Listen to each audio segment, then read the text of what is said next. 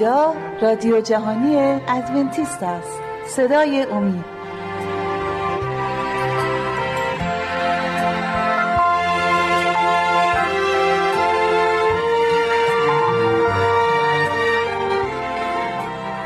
عرض سلام و ادب دارم خدمت شما بینندگان و شنوندگان و دوستان خوبی که در این لحظه به دیدن این برنامه نشستی ضمن عذرخواهی می‌کنم به خاطر مختصر سرماخوردگی دارم و به خاطر گرفتگی صدا.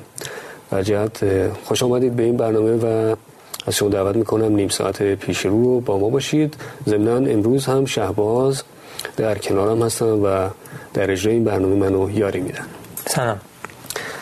شباز خوشحالم که یک بار دیگه می‌تونیم با هم این برنامه رو اجرا بکنیم و به گفتگو بنشینیم. موضوع برنامه امروز قدوسیت خدا هست. می‌خوام این مسئله رو باز بکنیم که قدوسیت به چه معنا هست قدوسیت خدا برای ما چه معنایی داره و این موضوع درباره خدا چه چیزی رو به ما میگه. و این موضوع قدوسیت خدا در نقشه نجات و در موضوع نجات چه نقشی رو ایفا می‌کنه؟ خب این قدوسیت خدا خب خدا می‌خواد به تمام دنیا خودش رو آشنا, آشنا بسازه. می‌خواد همه دنیا آشنا بشن با شخصیت خدا. قدوسیت خدا شخصیت خداست. چون خدا درون خدا. خداوند پر از شکر و جلال و الهیت است. بنابراین نجات انسان در نتیجه اول اینه که خداوند می‌خواد انسان رو از گناه رها بسازه و بر اولیت نجاتش بده. دو خودش رو به انسان نشون بده که ما از طریق دانشی که درباره شخصیت اون پیدا می‌کنیم آشنایی که با آشنایی میشیم با آشنا میشیم با شخصیت خدا اون موقع می‌تونیم بهش اطمینان کنیم.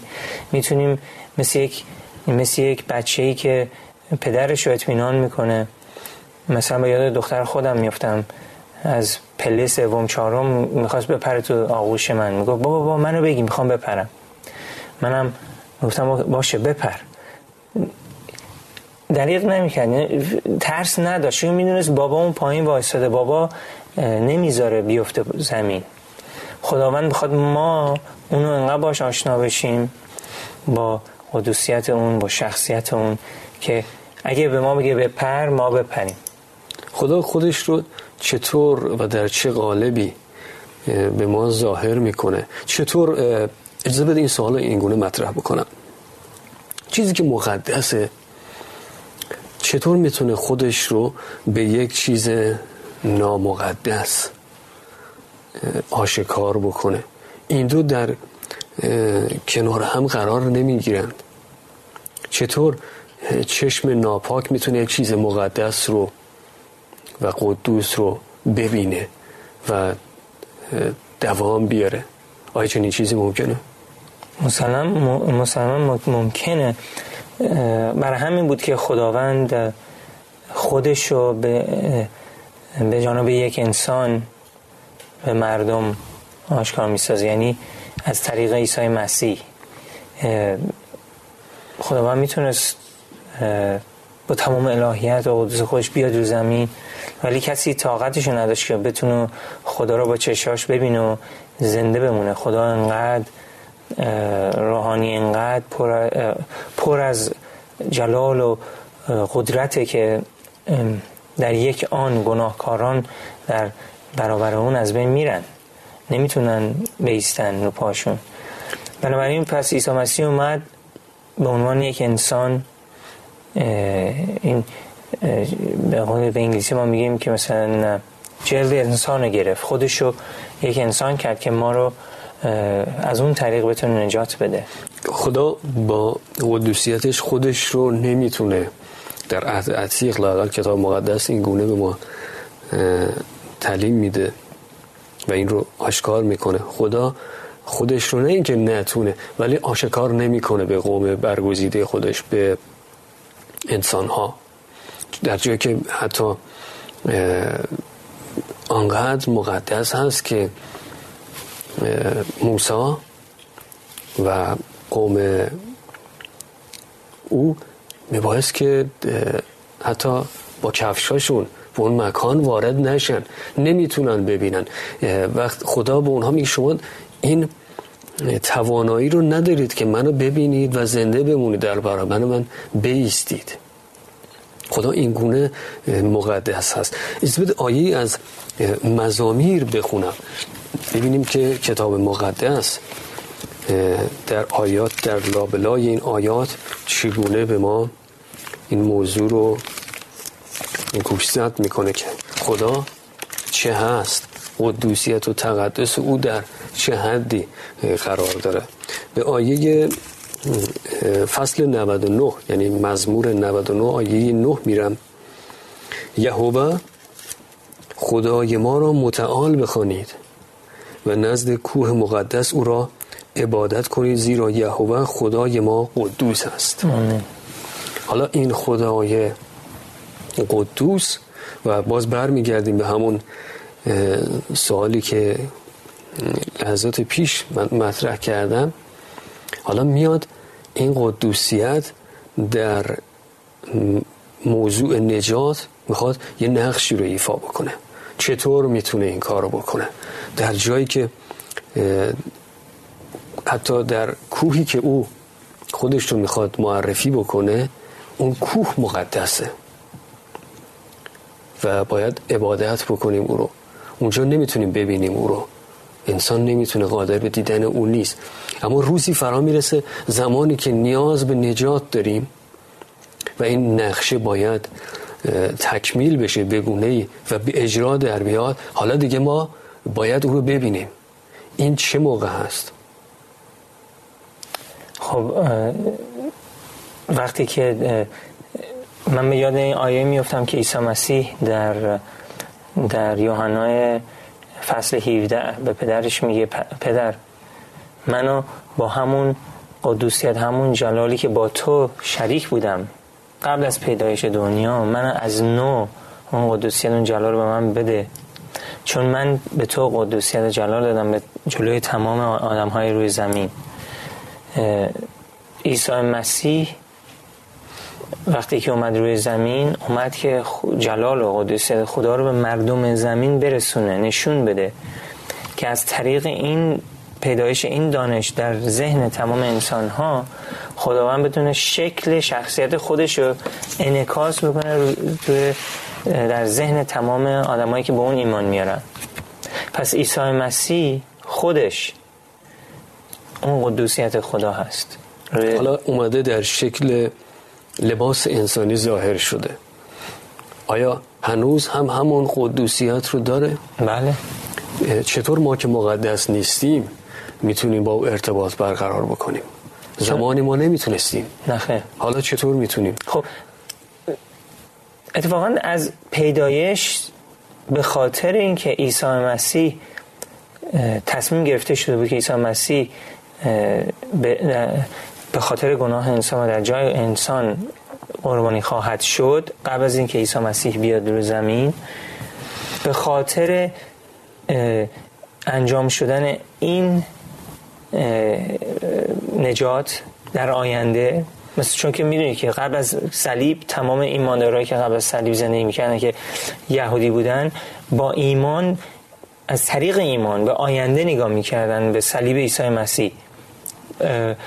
که نجات دهنده ای داره میاد. به خاطر این ایمانشون اونا هم می‌تونستن حرکت کنن طرف خدا.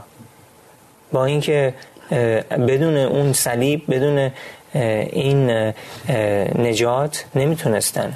حالا ما بعد از صلیب زندگی می‌کنیم بعد از صلیب عیسی مسیح ما نگاه می‌کنیم پشتمون نگاه می‌کنیم به صلیب عیسی مسیح که 2000 سال پیش اتفاق افتاد که مسیح بر ما قربانی شد. پس هممون به خاطر عیسی مسیح می‌تونیم به نزد خدا بیاییم. عیسی مسیح چون که اومد در سطح ما برای ما یه راه نجاتی باز کرد یه راه نجاتی درست کرد که از طریق اون راه ما هم می‌تونیم به بیایم به نزد خدا. خدا من قدوسه. خدا در بد و پیدایش این جهان و انسان همونطور که از کلامش برمیاد با انسانی که خلق کرده بود رابطه نزدیکی داشت. زمانی که میگه با او قدم می‌زد خدا انسان آدم می‌تونست خدا رو ببینه اون زمان. بله. چون اون موقع پاک بود. هنوز گناه رو تجربه نکرده بود. هنوز گناه رو نمیشناخت. بله. به واسطه خطایی که کرد و گناهی که انجام داد اخراج شد. یک حالا یک پرده حائلی به وجود اومده که دیگه نمی‌تونه خدا رو ببینه. اما خدا ارتباط خودش رو با انسان هرگز قطع نکرد. حالا تا از اون مقطعی که خدا ارتباطش رو به صورت حضوری قطع کرده یک نوع ارتباط دیگه با انسان همواره در جریان بوده و برقرار کرده. تا زمانی که دوباره به شکل یک انسان به روی زمین میاد. در طی این مدت از چه طریقی با ما ارتباط برقرار می‌کرده؟ چه چیزی بوده که ما رو به او متصل می‌کرده؟ کلامش. کلامش از چه طریقی به ما رسیده؟ انبیا از بریم یک تنفسی بگیریم در این کوتاه می‌کنیم برمیگردیم در این باره بیشتر گفتگو خواهیم کرد. و تا دقایق دیگر باز میگردیم. لطفا با ما باشید.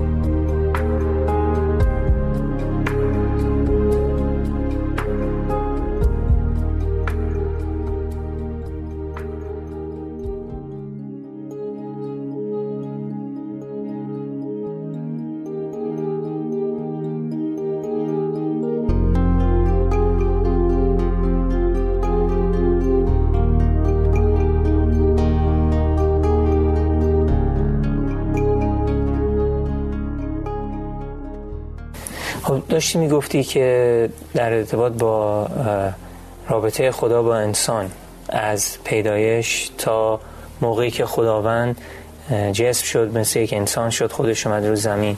ولی خداوند اون ارتباطش با ما قطع نکرد از پیدایش تا موقعی که عیسی مسیح اومد و که اون ارتباط نه تنها قطع نشد وقتی بلکه کاملتر شد. از طریق خود عیسی مسیح.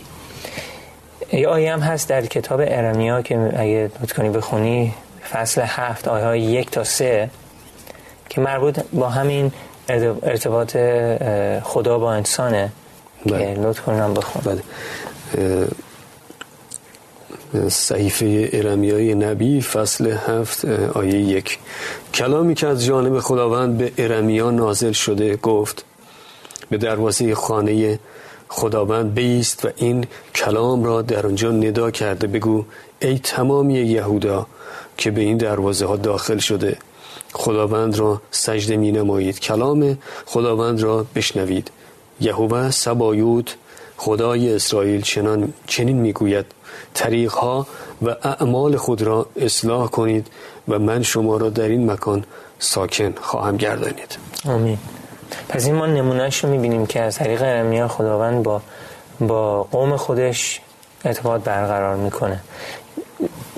چون خداوند از موقعی که آدم هوا گناه کردن دیگه خودش شخصا حضور نداره که بیاد با جمعی قومش صحبت بکنه. بنابراین از طریق پیامبرانش کلام خودش رو به مردمش میرسونه. اینم یه نمونه ای از اون بود. یه خیلی ها مثلا انجیل می‌خونن و سعی می‌کنن که معنای به خصوصی به اون چیزی که می‌خونن بدن و بیشتر موقع هم چیزایی که میگن از طریق از طرف خدا نیست.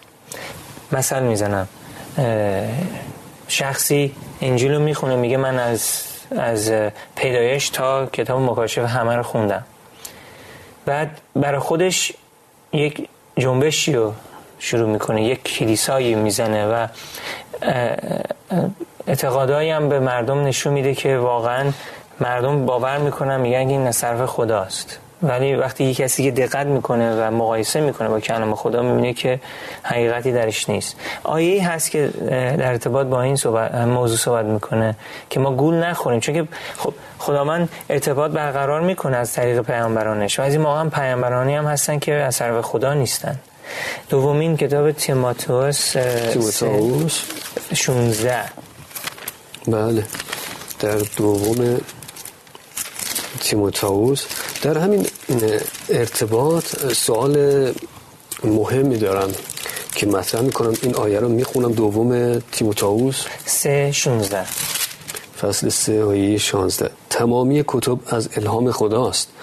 و به جهت تعلیم و تنویح و اصلاح و تربیت در عدالت مفید است. هفده رو هم بخونم که تا مرد خدا کامل و به جهت هر عمل نیکو آراسته بشود. سوال این آیات میگه همه از خداست. برخی نکته ها در کتاب مقدس هستند که ممکنه برخی نتونن اونها رو بفهمن به درستی درک بکنن. یا سوء تعبیر بشن سوء تفاهم ایجاد بکنن. برخی ممکنه اصلا دوست ندارن حقیقت این کلام رو بفهمن. و برای خودشون بگونه دیگه اون رو تفسیر بکنن. تکلیف ما چیه؟ برخی ببین برخی میگن اولا یک سری که به هیچ عنوان قبول ندارن. حساب اونها کاملا جداست. ما از کجا بفهمیم این از طرف خداست؟ تازه اگه این کلام خداست چرا به این زبان گفته؟ چرا به هر قومی به هر قومی که زبان خاصی داره چرا برای اون مستقیما نفرستاده چرا باید هی از این زبان به اون زبان ترجمه بشه تازه حتی در این ترجمه ها هم اشتباهاتی ممکنه رخ بده و اون درستی و اون مفهوم درست اون کلمه و مطلب رو نرسونه تکلیف اینجا چی هست؟ خب سوال خیلی خوبیه و خیلی مهمه. ولی نکته هایی هستش که آدم بایستی به اونا تمرکز کنه. در اول کلام خدا نیاز نبود خداوند برای هر قومی هر ملیتی یه دونه پیامبری بفرسته. خداوند از طریق پیامبرانش پیغام هایی که نیاز بود فرستاد. چون که خب می‌دونی دیگه خداوند همیشه یک قومی رو انتخاب می‌کرد. از طریق اون قوم سعی می‌کرد که تمام ملیت های دنیا رو نجات بده. بیشتر مواقع هم که قوم اسرائیل موفق نشد این کار انجام بده. چرا؟ چون خیلی خودخواهی بینشون بود و خودپسندی و ما ما قوم بی‌نظیر خدا هستیم. کسای دیگه همه به هر حال مردم بقیه ملیت های دنیا روی خیلی بدی نگاه می‌کردن. کسایی هم هستن که خب اصلا قبول ندارن. میگن که اصلا این کلام بی اهمیته کسایی هستن که می‌خونن ولی اون چیزی که خداوند در نجه اول خاص برای اونا هست اون اصلا نمی‌بینن. به یه نتیجه دیگه می‌رسن. اینا هم کسایی هستن که دنبال واقعیت نیست هر کی که واقعا من اینو میگم هر کی که از قلبش جستجو کنه پی حقیقت خدا باشه هیچ وقت خداوند اجازه نمیده اونا گمراه بشن. هیچ وقت. ولی کسی میره کلامو می‌خونه. من با خیلی بارها با آدم اینجوری آشنا شدم. کلامو می‌خونه تمام کلامو می‌خونن ولی گمراهن. چرا؟ چون که اینها تسلیم حقیقت خدا نیستن. نمی‌خوان حقیقت رو پیرو باشن. چرا؟ چون که خیلی فداکاری ازشون می‌خواد. اونا باید فداکاری کنن. نمی‌خوان. یعنی شما می‌خواد بفرمایید که نیت از مطالعه هم مهمه. نیت مطالعه کردن کلام مهمه چی با چه نیتی شما می‌خوای بکنی بله. ممکنه با یک پیش داوری یعنی از قبل شما تصمیم گرفتی که این کلام رو رد بکنی خب مسلما می‌تونی بعد خواندنش رد بکنی چون پیش از این که شما آغاز به مطالعه بکنی در ذهن خودت گفتی که این کلام نمی‌تونه من. درست باشه پس این نیت و این هدف از مطالعه هم خیلی اهمیت داره بله. به همین جهت هست که ما زمانی که می‌خوایم کلام خدا رو مطالعه بکنیم باید بدونیم به دنبال چه هستیم. در ابتدا باید با دعا آغاز کرد کلام رو مطالعه اون رو و خداوند آشکار می‌کنه.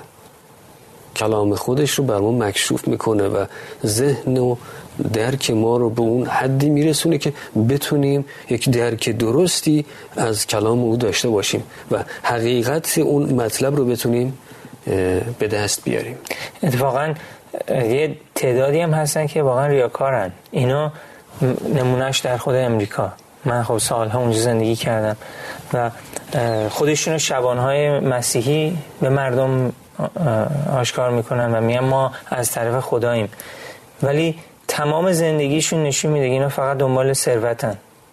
هم پول بسازن. خودشون می‌دونن که کلام چی داره میگه. می‌دونن. کاملا آشنایی دارن به اون نقطه های مهم کلام که میگه که مثلا دوزی نکنین یا ریاکار نباشین یا چیزی ولی به مردم یه یه چیز دیگر رو به اونا نشون میدن. و از طریق دین سعی می‌کنن مردم و جیبای خودشون رو پر کنن.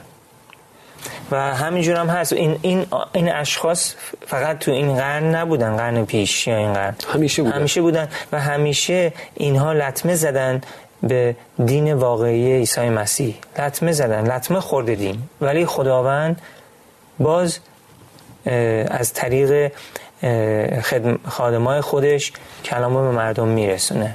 بله.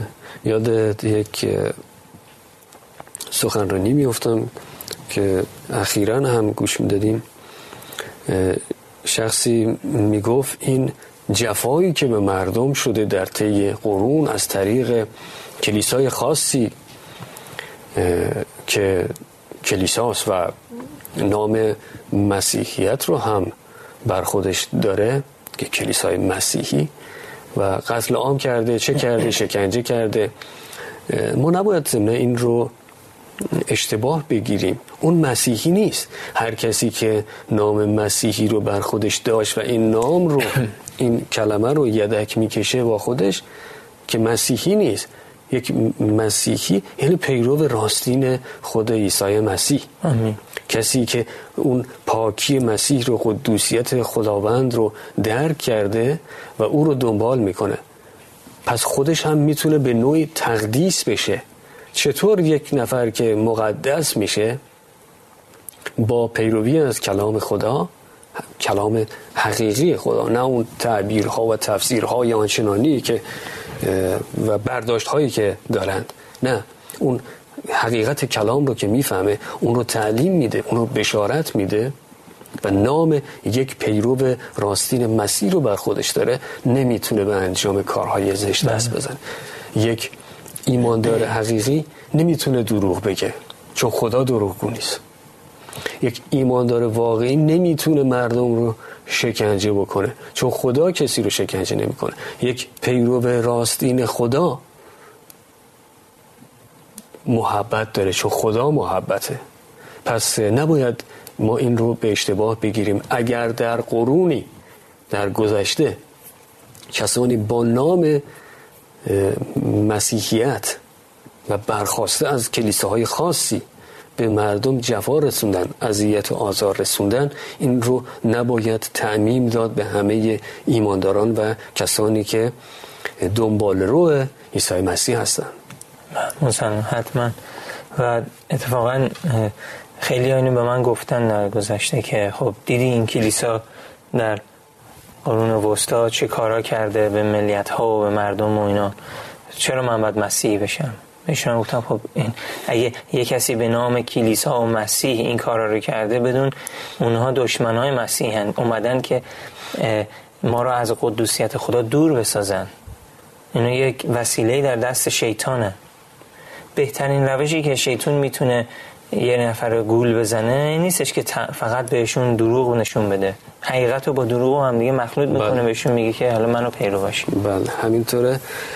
خب این بحث رو باید در برنامه بعد هم ادامه بدیم. به پایان وقت برنامه امروز رسیدیم. متاسفانه فرصت بسیار اندک هست برای طرح چنین موضوعات بسیار مهمی. از بده در برنامه بعد هم در این باره بیشتر صحبت کنیم. ایزا سپاسگزاری می‌کنیم که با ما همراه بودید. تا دیدار دیگر و برنامه دیگر خداوند نگهدار شما باد.